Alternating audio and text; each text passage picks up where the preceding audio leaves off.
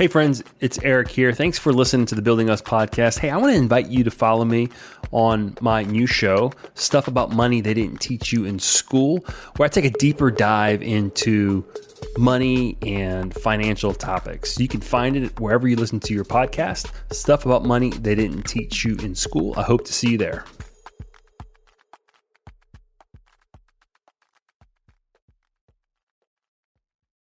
What's up, Building Us listeners? Eric Garcia here.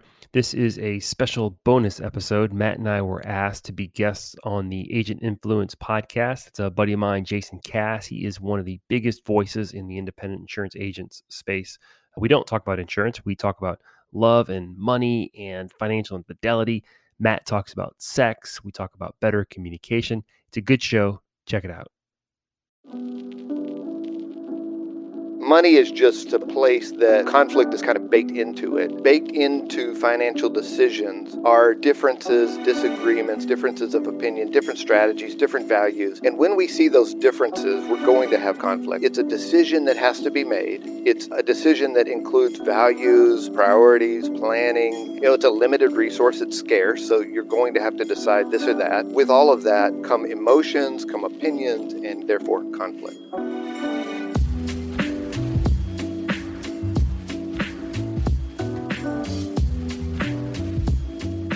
Hey, hey, hey, welcome to Agents Influence Podcast Conversations with who? Me, Jason Cass. And today I have Mr. Eric Garcia, and I also have Mr.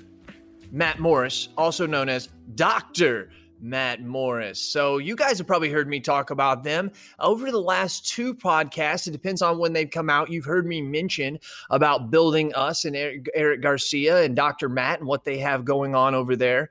Um, Matt or Eric, as you guys also know as loyal listeners, we got your podcast.com um, produces their podcast. They do all the genius, which is actually get the guests and then spit the lyrics.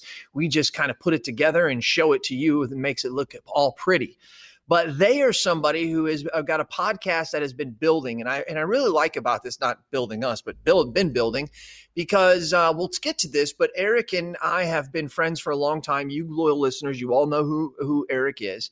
Um, you don't know this is your first time meeting dr matt. I know you're going to be impressed but i think what's really really what we're driving at here is i'm just going to make no bones about it. I want you to get a glimpse of how good they are. I want you to get a glimpse of how pure they are.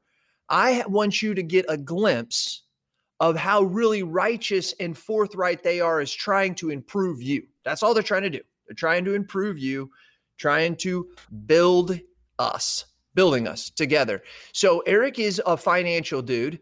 And Matt um, is a when I say I, when I say couples counselor, is that not right? How what, how would you say that, Matt? Yeah, couples therapist, uh, family therapist, professional counselor. And then what would you say uh, your title is, Eric? Uh, financial advisor, certified financial planner. Take your pick. Fin- I like financial dude. That'll work. Financial, financial dude, and the family dude. Okay, so that's what we have today is building us. So if you guys have listened to some of their podcasts, great. If you if you haven't, I'm asking you please to do the go do that, invest in it. And the cool thing about you guys is you guys talk about some stuff that relates to everybody. Everybody has money issues or money problems or money goals. Everybody has family issues or family problems or family goals, right? They all need that. They mix and they and they go in with uh and they intermingle with one another. Um, but I really, really like you guys because you guys bring on some very unique guests. So we're I don't really want this whole podcast to be about your show, but I want to give them a little glimpse. I mean, tell us about some of the guests, Eric, that you've had on recently. These people may not know the name, but when you say what they're associated with.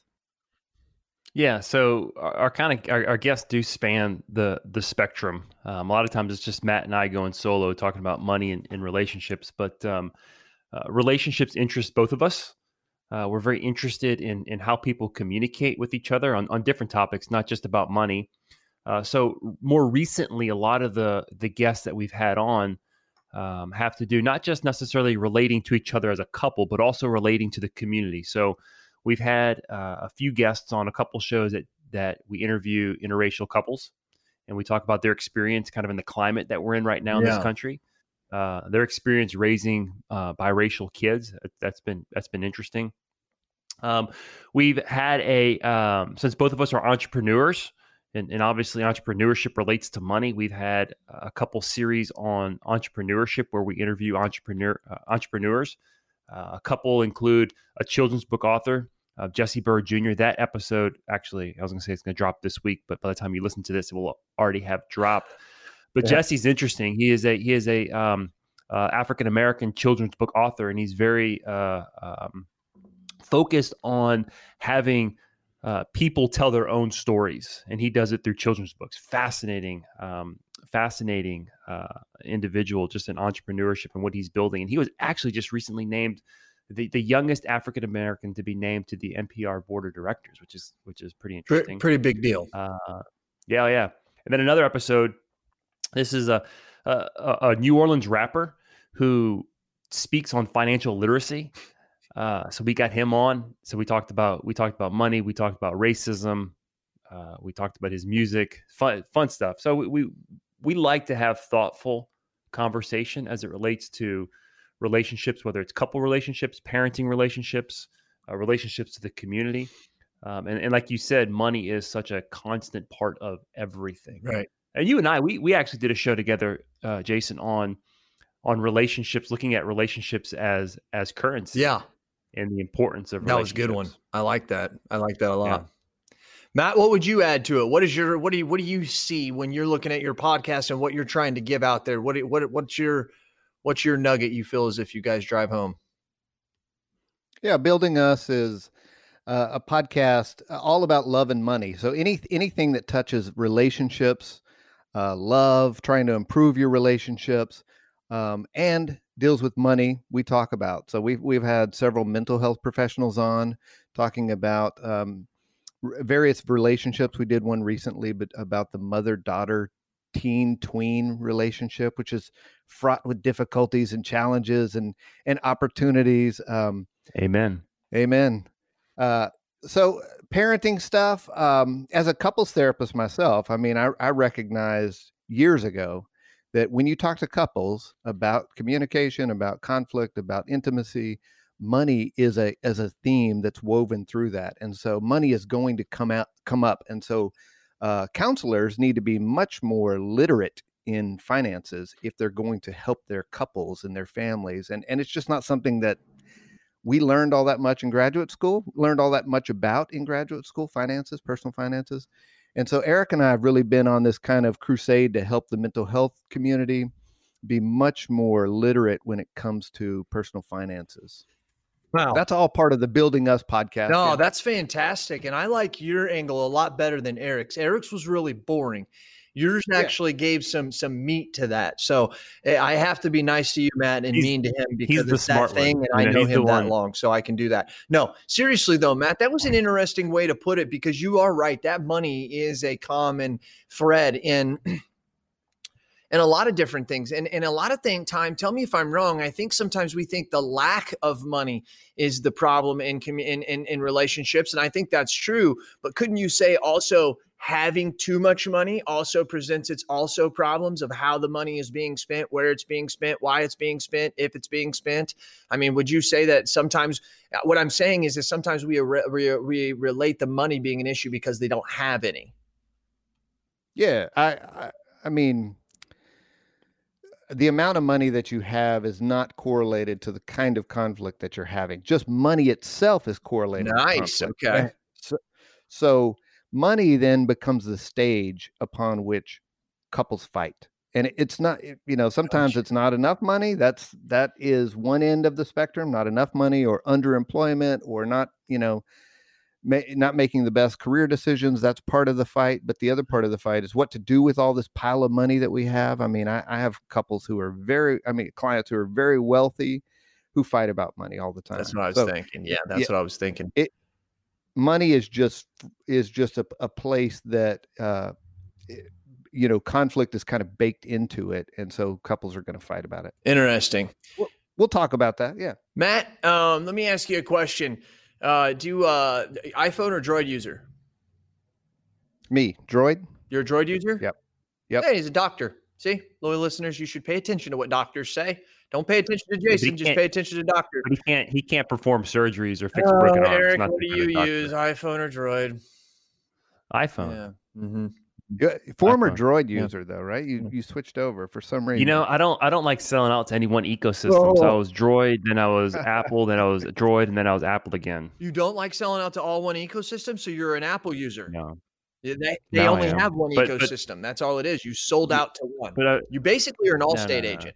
That's what you are. You're a State Farm agent in the cell phone world. I- yeah, it means nothing to me. it means nothing. Sticks and stones may break my bones. That's right.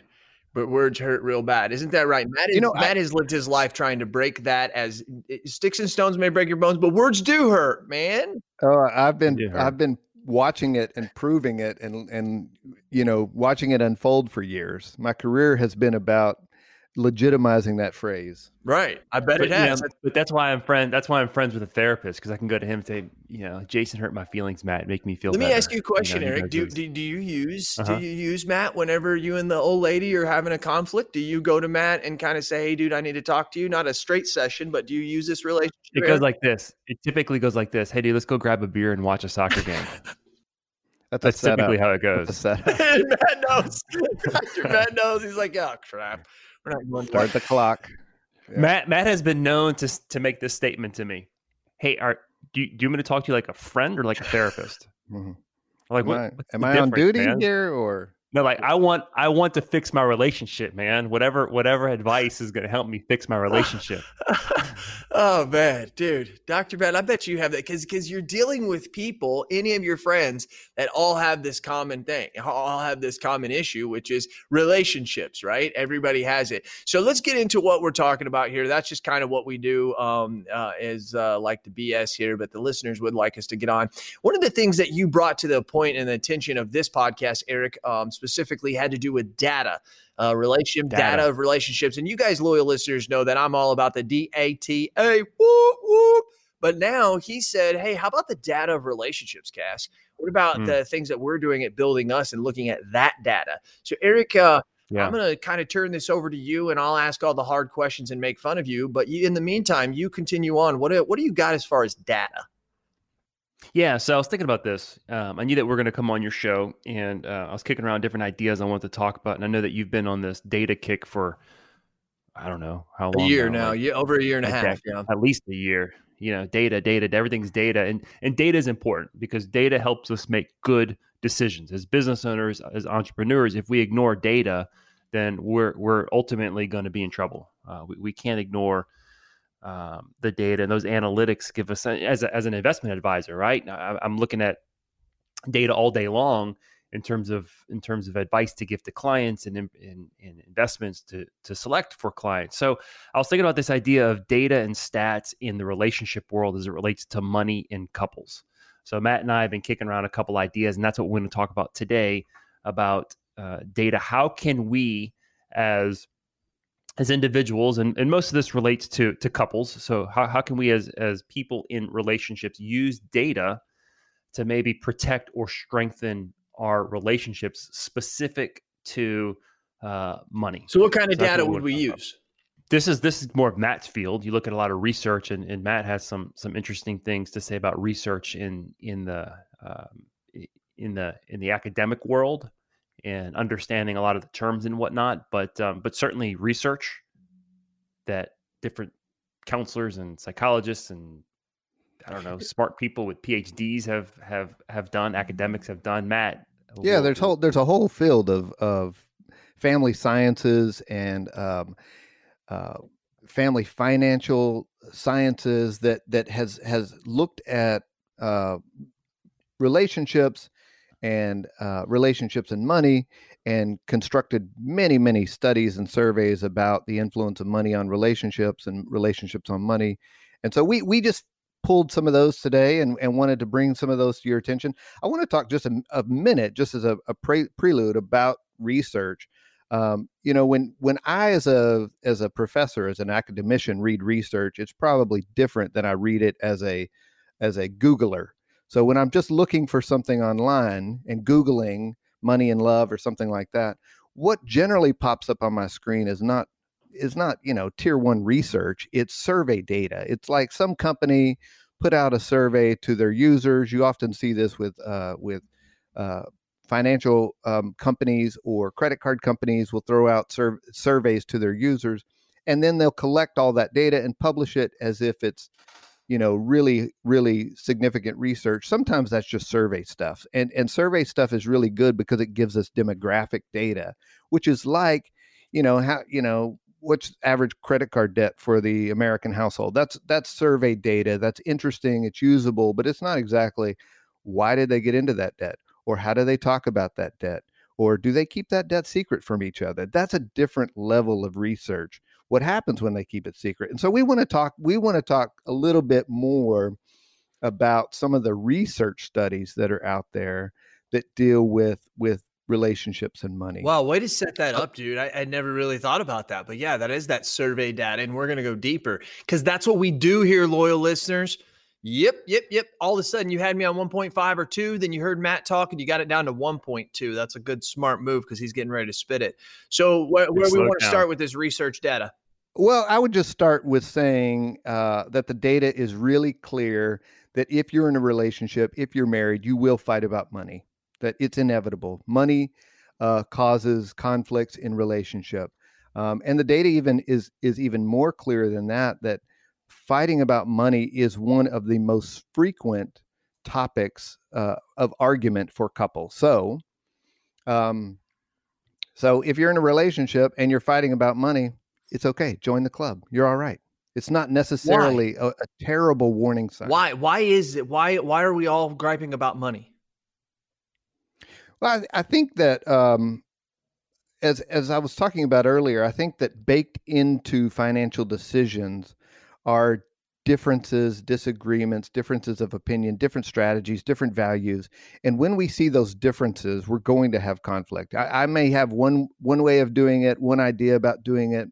Uh, my spouse may have a different idea about doing it. So it's just it, it's it's a decision that has to be made. It's uh, a decision that includes values, priorities, planning, and with all of that, you know it's a limited resource it's scarce so you're going to have to decide this or that uh, with all of that come emotions come opinions and therefore conflict you know one of the things i was i was i've been doing some research and i was or not research reading and i was i was reading this book and I can't. It wasn't like a um, like a novel book or anything. It was actually probably just an article or something. And I was reading, and they were talking about the way that everybody's decisions and these are this is nothing mind mind blowing but the end was to me in that everybody is raised in a different environment in a different household in a different area in a different region and so eh, when you're talking about this Dr. Matt and you're talking about money specifically everybody sees it as a different form of meaning in their life and how it should be used and stuff like that.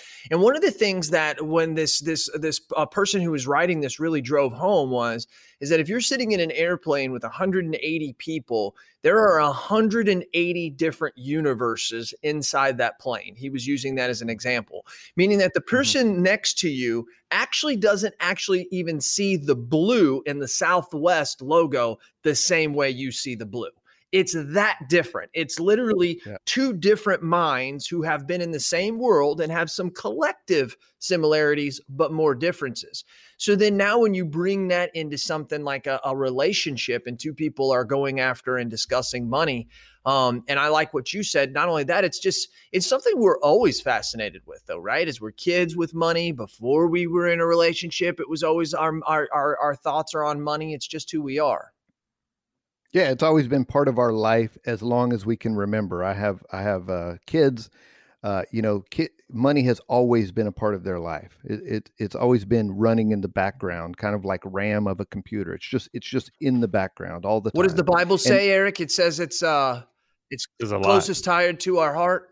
Yeah, it says a lot about money. It's a it's a big book. yeah, it's a big book but I mean, it is. It's it's it's it's so closely tied to our heart. It's it's it's a really really uh it's a really really crazy thing. Yeah. So yeah. So yeah. What do you want to add yeah. to this, Mister? So what what yeah? So what's interesting here at this point is uh, I think it was um, Ally Bank did a study, and this is I guess this is one of those surveys, but these surveys give us insight, they make us aware of certain certain things that, that I think give us uh, that that awareness says, hey, is this something I need to to, to look into? It says that seventy seven percent of people believe that it is of moderate to high importance to find a significant other with a similar philosophy towards money and finances. I guess the thinking here is, hey, if we think alike, right? Those two, those, those 180 universes that you were talking about, Jason. If I can find someone who's in my universe, then I'm going to fight less.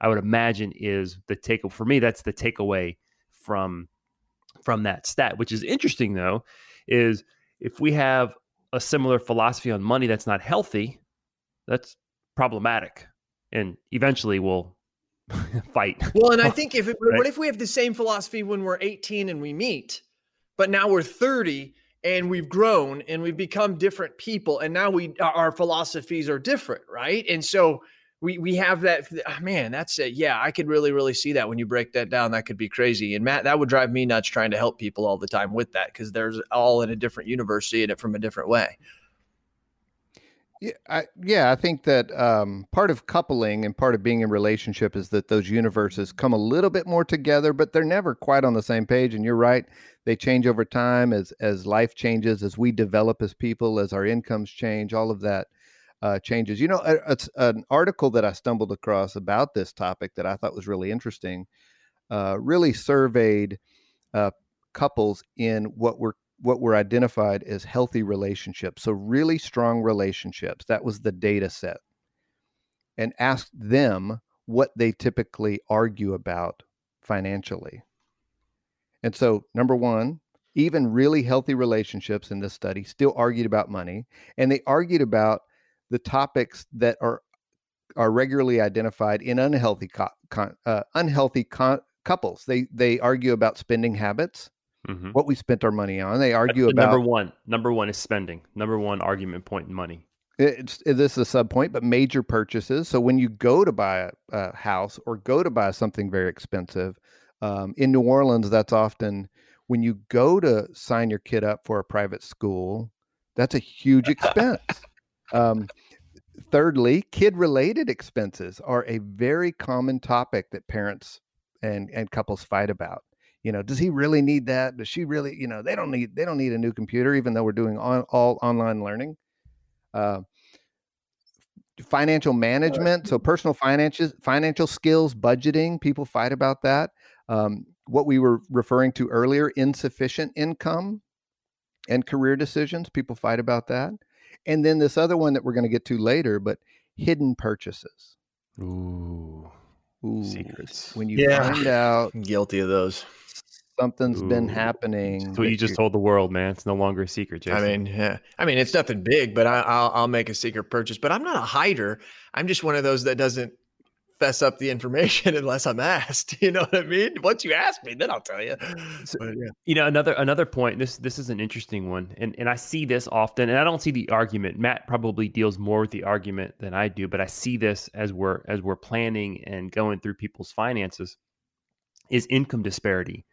He makes more, she makes more. He pays for this, I pay for that, and you know it's uh um, it becomes very very interesting from a planning standpoint and i can imagine how the arguments um, how the arguments go that matt has to deal with because you know what i hear is so i make this she makes that he pays for the mortgage and the kids expenses and i pay for the groceries and for everything else so so what i often see is this almost um, this veneer of the beginning of resentment like I have to pay for this and, and they get to spend their money on what they want to spend, but he makes all the money or she makes all the money. So there's this kind of this income disparity um, argument that that that's brewing um, as opposed to it's almost like man if we if we were if we're in a business together jason if we come together and and you you sold more than me but uh, maybe i brought something else to the table and you come to me and say hey i'm selling more than you so i get to to spend more of this money this business money on this aspect of the business that's going to benefit me. It would make no sense from a business standpoint right, right? we have to pool our resources in in in one direction and not to minimize marriage to a a business venture but it's the same idea um, but you do see this idea of income disparity and well i should get to choose how we spend this money because i earn it i make the majority of it so just how you know my i mean so you guys know i'm i'm i'm i'm, I'm okay with this like i admitted this when i was 25 26 years old that of the two she's better than it Um, my, my loyal listeners know this. A lot of my friends can't believe it, but I don't have any of my checks deposited into my account. None of my money goes into my mm-hmm. account. It all goes into her account because she's in charge of the bills. That doesn't mean that she spends what she wants to. She's the most frugal person in the world. Money goes into my account we may not be living mm-hmm. in our house tomorrow. No, I'm joking. But I mean, it just has to do with the fact that I just like to spend money. It's one of the reasons at the business. I was in control of the funds for a while in the first year or two, but I brought Andrea in and then I got too big, had to go into somebody else because it's not that I just like to spend. I just don't that's not me. And to be honest with you, I don't put a lot of importance on on like paying bills. So I just know that the money's there, someone needs to pay it.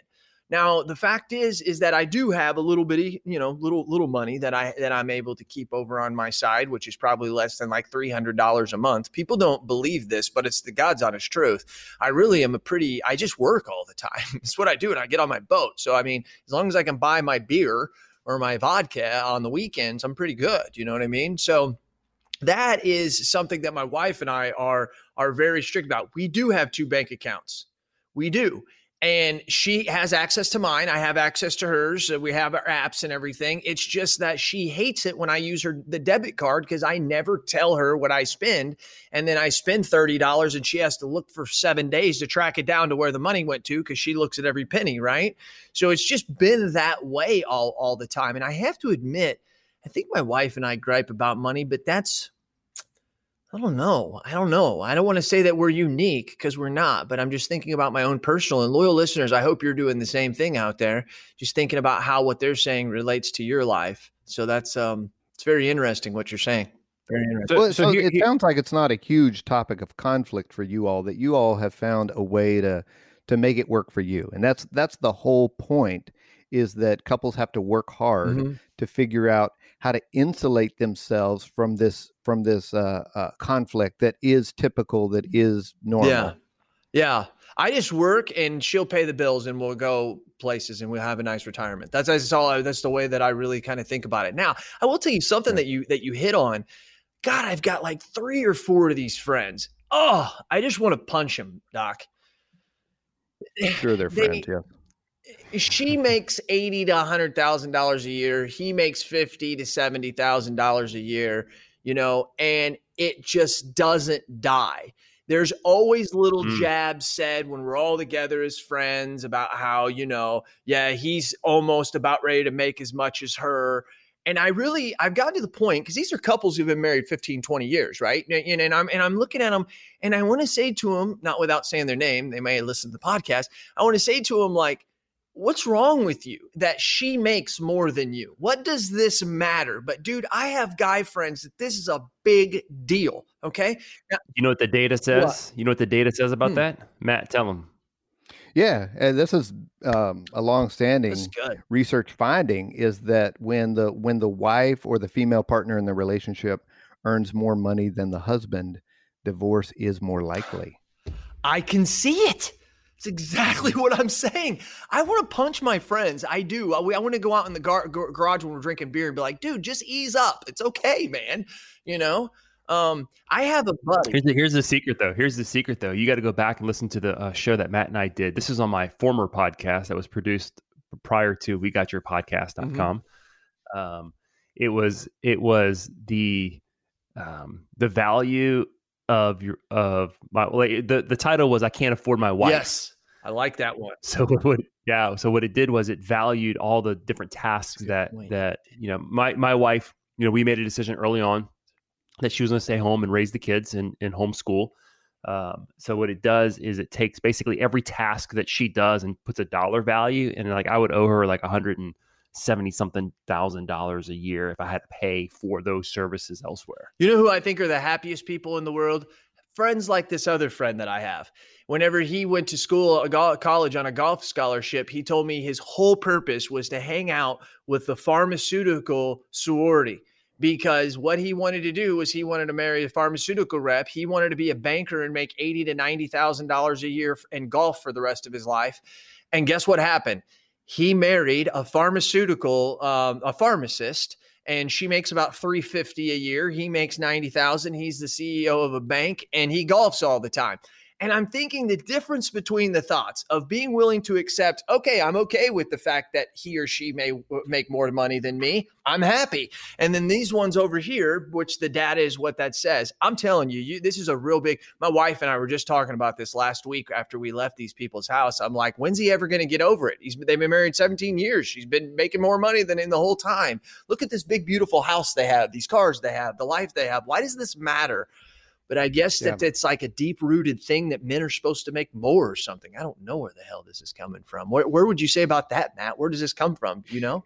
Yeah, you know, I've been a therapist for for a long time, and so I would have thought that this would have shifted by now. That that yeah. there this is this relates to some sort of traditional ideal yes. about the husband being the provider, and that as we all grew up and matured from that, and you know became more egalitarian in our understanding of personal finances that this would have died this stat would have died out to some extent but it hasn't it hasn't. And so it, it I, I don't exactly we don't exactly know why it is. So let me just make a point there about the difference between causal and correlation research. This is a correlation that when the wife earns more divorce divorce is more highly correlated but it doesn't mean that if you earn more than your husband, that's what's causing the divorce. The cause relates to something he's bought into or believes right. about himself or that that culture or society has communicated about his worth or value. And so it does it you know um, once we accept this idea that couples are a, a partnership, a team, then this stat can die out.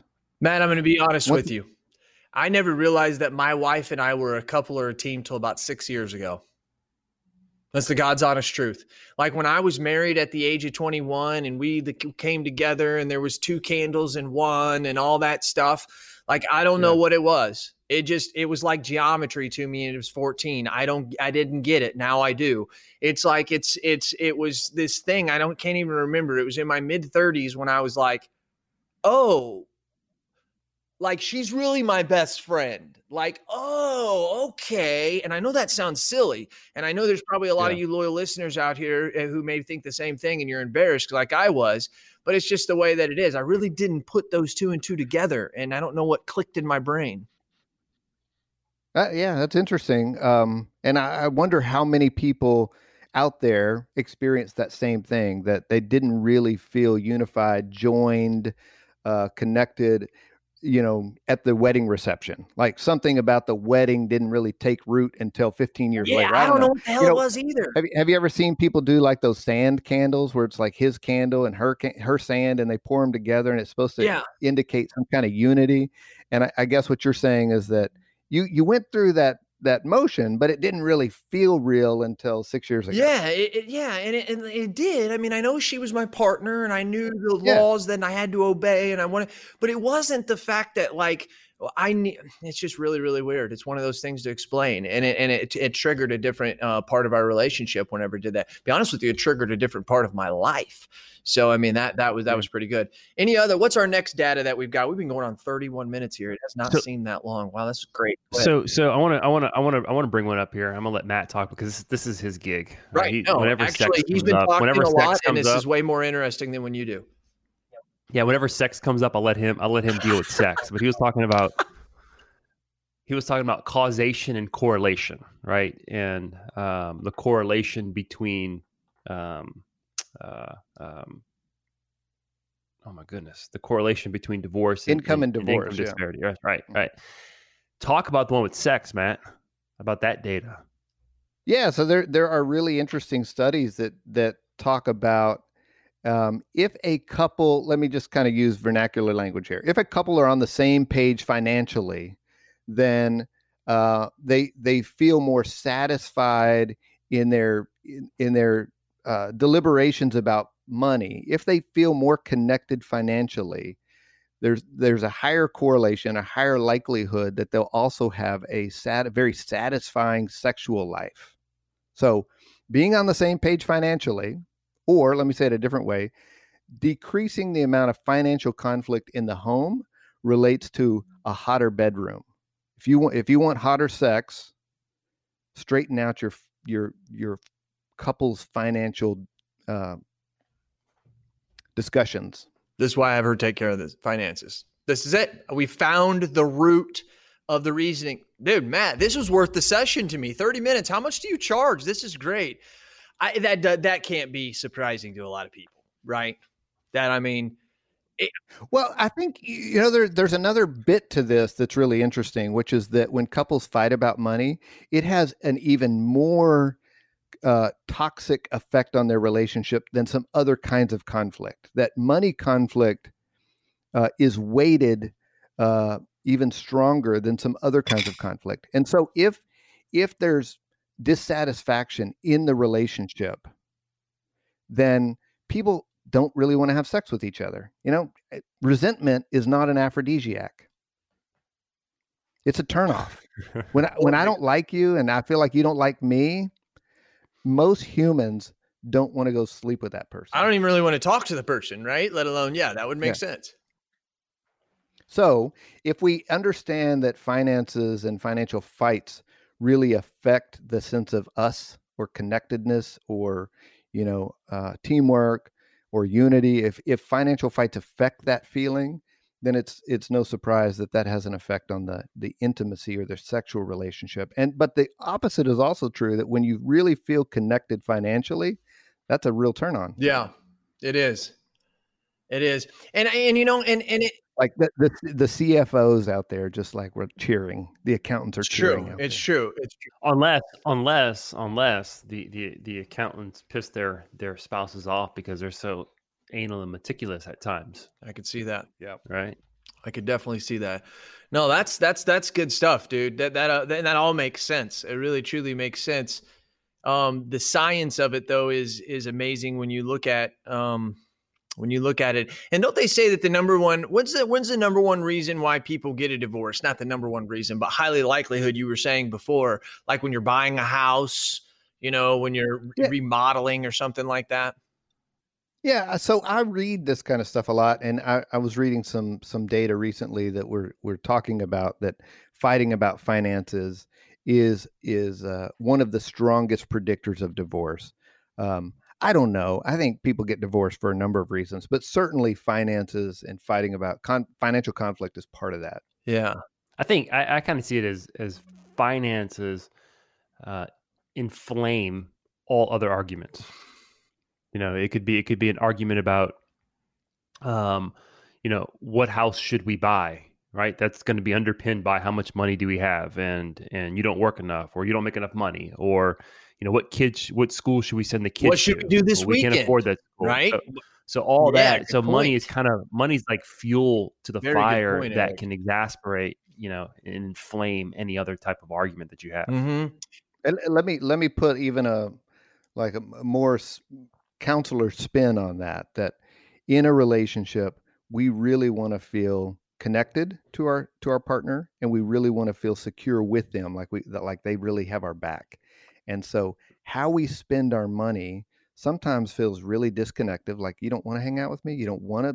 You don't want to spend time with me, or or it makes us feel really insecure. Like, what are you doing with the money? I thought, I thought we were in agreement. I thought we were in one accord, and we're not.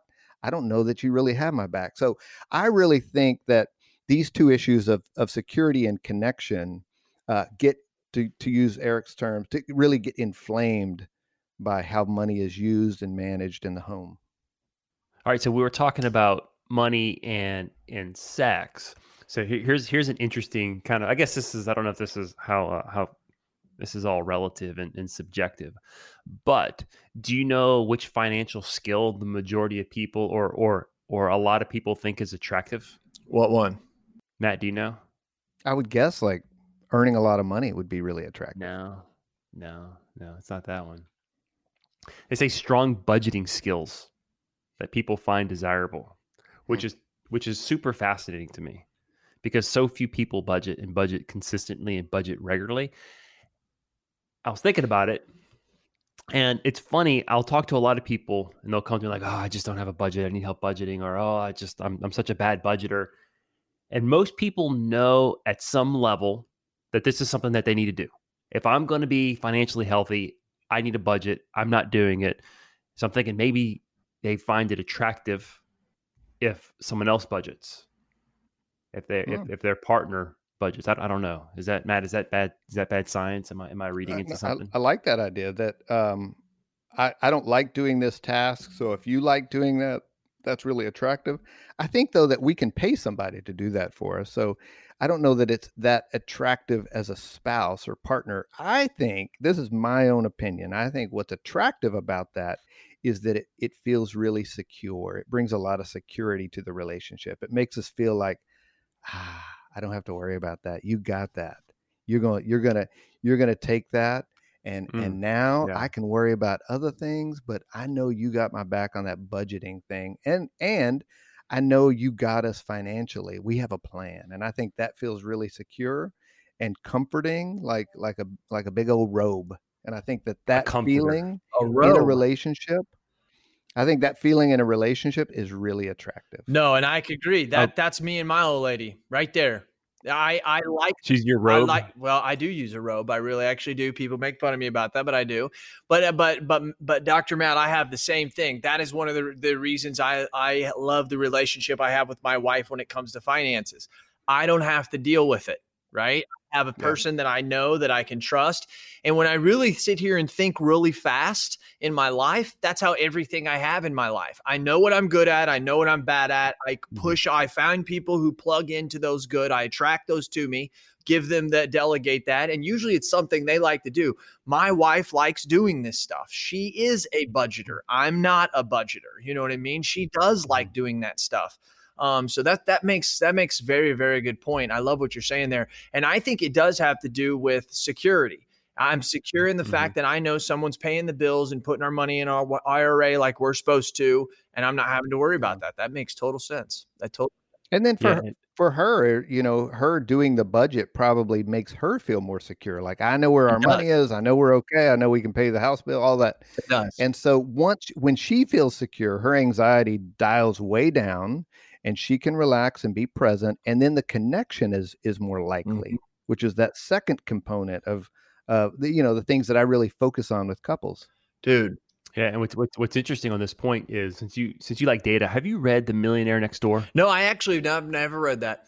So so dave dave carruthers and i we, we we've chatted about this book. In fact i interview um the the daughter Thomas Stanley who wrote that book. She wrote the the follow up the next millionaire next door and we we we we had an interview several months ago, and she basically what they do is they study millionaires, people who've had financial success, and they're looking for all these data points. What what is the common thread? What what has led to to success in, in these people? And somewhere like north of seventy percent of millionaires still budget. Hmm. Uh, that that budgeting got them. Isn't that crazy? Wow. Uh, yeah, yeah. So they they they can still tell you how much they spend on groceries, how much they spend on housing.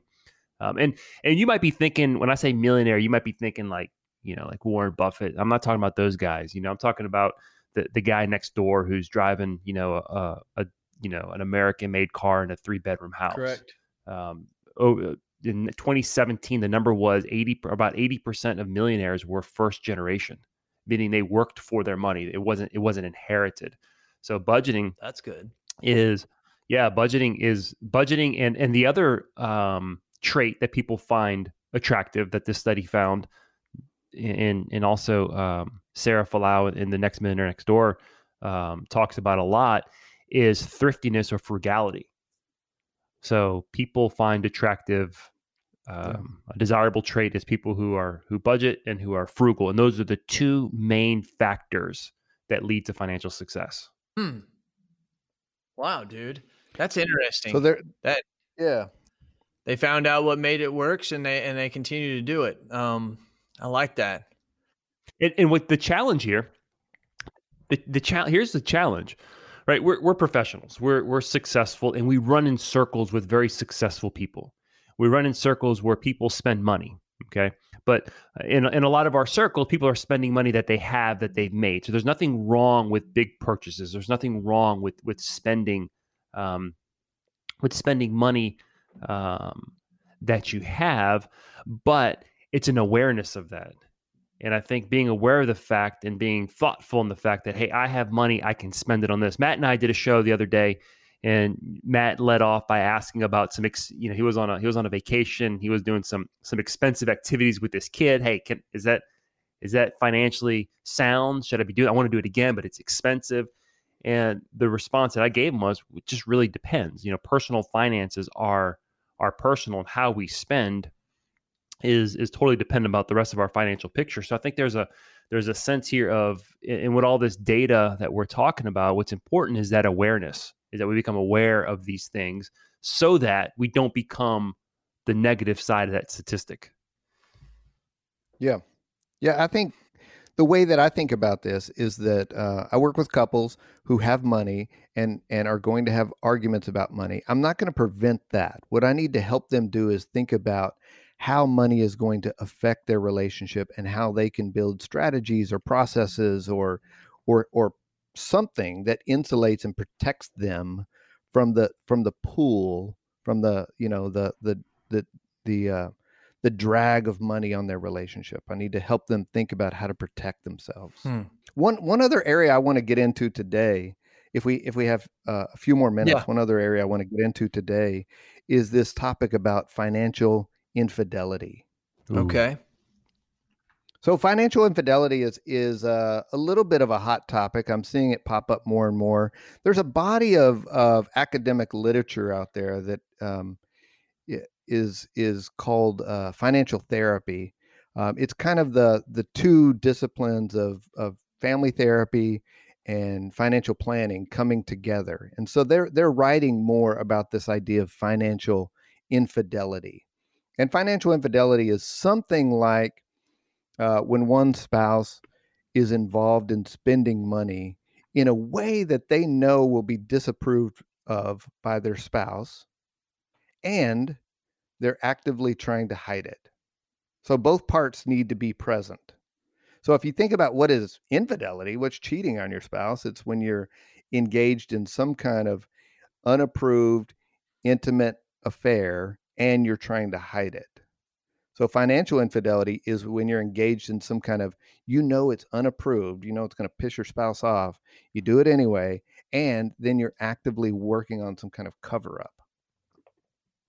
And so that, you know, understanding how that affects couples is kind of a hot topic right now. And we know that from from various studies on this topic that somewhere in the neighborhood of 25 to about 55% of couples have engaged in some form of financial infidelity. Man, I'd be willing pretty- to bet it's higher than that. I mean, I've got to say, sometime so, in the last 20 years, I've probably done this a couple times. I mean, and I mean, it was it was you know I stopped and got a Snickers bar when I was supposed to be on a diet, right? I'm I'm I'm just I'm I'm I've never been on a diet. I'm using this as an example. That's not what you're talking about. You're talking about I mean, what could somebody I don't know how I could do this. How could somebody be spending that much so money and, and, hiding it? We're, we're talking about we're talking about and I've seen this before, the the spouse that has a secret bank account. You know, yeah. kind of like wow. for for to, to to hide the money or almost like as a as an out. Um, wow. Okay. Never mind. Know, they're, they're, hiding it. I've never thought of that, so that's yeah. why I don't think of that. But yeah. And just just to just to clarify that part of it. So there. So let's break this into two camps. There's the minor kinds of hiding purchases, like buying a Snicker bar when you're on a diet, and then there's the major egregious ones. So that whole like 25 to 55 percent of couples who who engage in this, most of those are in that minor camp. And that is like, you know, I I bought something that I didn't tell you about, or I told you that it costs one price when it really costs a lot gotcha. more. Or I told you it was on sale when it was really full price. Or I bought something for the kids but didn't really tell you. That kind of stuff. That's totally different. Gotcha. Than like Eric, what you were starting to talk about there about the hidden account that is the back door or emergency exit route for the relationship if things go bad. That happens in about 5% of couples. The best the best at least the best literature that I've read on this subject says that that happens in about 5% of couples. The hidden account, the hidden credit card. The the data I was looking at was specifically related to a, a checking or savings account mm-hmm. that's hidden from one spouse. Okay. Hidden income is another one. Like I got a bonus at work and I didn't tell my spouse. or I've been squirreling away money for years and not telling anybody. That that also occurs about five percent of the time. Um, and then secret gambling. That's another one. Like um, I um, could see that. We have a we have a leak financially in the form of gambling, and I'm not telling anybody about that. That's another about five percent of the time. So those kinds of those kinds of expenses are particularly harmful to the relationship in that they're you know you know they're disapproved of you know there's uh, you're actively involved in concealing it or, or covering up. That really erodes as we were talking about that sense of security and connection that that we want to foster in couples. I mean it, that's the opposite of you have my back. That's like i'm pretty sure you don't have my back right yeah in, in, another way another place you see this so matt and i we kind of started originally doing building us work in, in the premarital space. Like we, we wanted to bring good relationship and, and money uh, advice to to couples getting married. So where you mm. see some of this financial infidelity are couples coming together not disclosing certain not disclosing know, debt for instance. Material material things like i've got all this student loan debt or i've got uh, mm. uh, credit card debt or i've got a how about this one? This is a big one. Um, a wrecked credit score. Right? Yeah. hiding hiding that type of uh, financial history right. concealing that. That's different than like my wife and i for years uh, would you know share share a bank account, but try to buy each other uh, gifts, holiday gifts or whatever. And so you had to conceal the purchase for a little while. That's that's not financial infidelity. That, that is that's gift giving. that's like the element of surprise. That's, right. that's fine. That's right.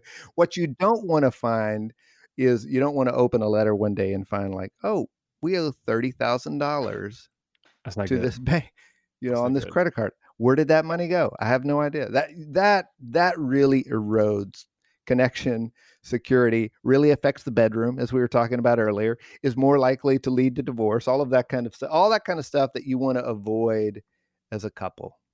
And the data tells us that and and i think oftentimes where relationships are very emotional i think there's sometimes there, there's some science to it and if we listen to the data i think we can be uh, we can we can increase our chance of success so. Hey, you just to to wrap this up for for me at least that you know there's very few places for people to learn about love and money and and f- how finances affect the home. We really don't learn it early in life before we marry.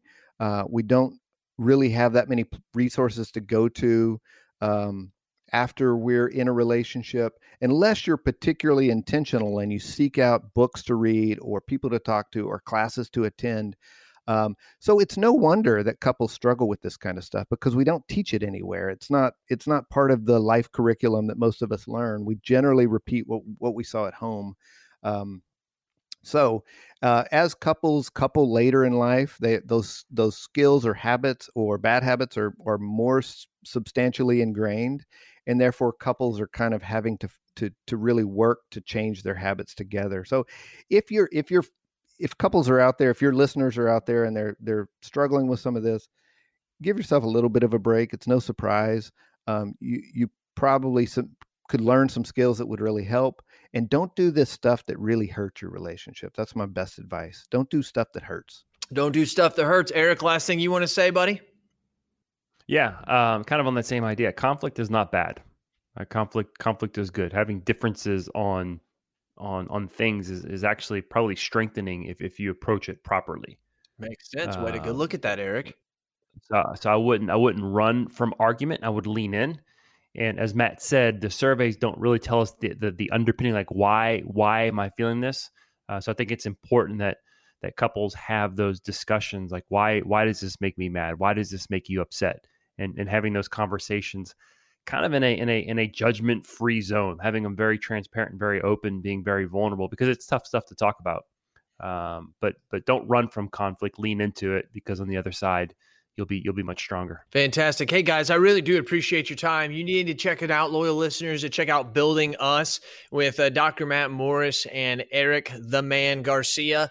Um, he's also Cuban. That's what makes him the man. That's uh, very special.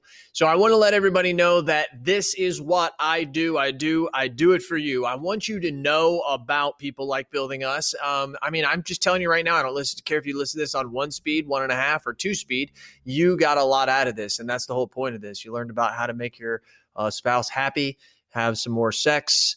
Uh, you know, figure out what to do, how to make your money, have more money um, and how to not cheat on your spouse with money. So there was a lot of different things we learned, and this is just one episode. They got a whole skew of them over there. So go check them out over there at Building Us. Guys, I appreciate your time. I really, really, truly do. Hey, be sure to tell me your thoughts and tell me your ideas, and I'm going to tell the world what you have to say. This has been Jason Cass. We're out.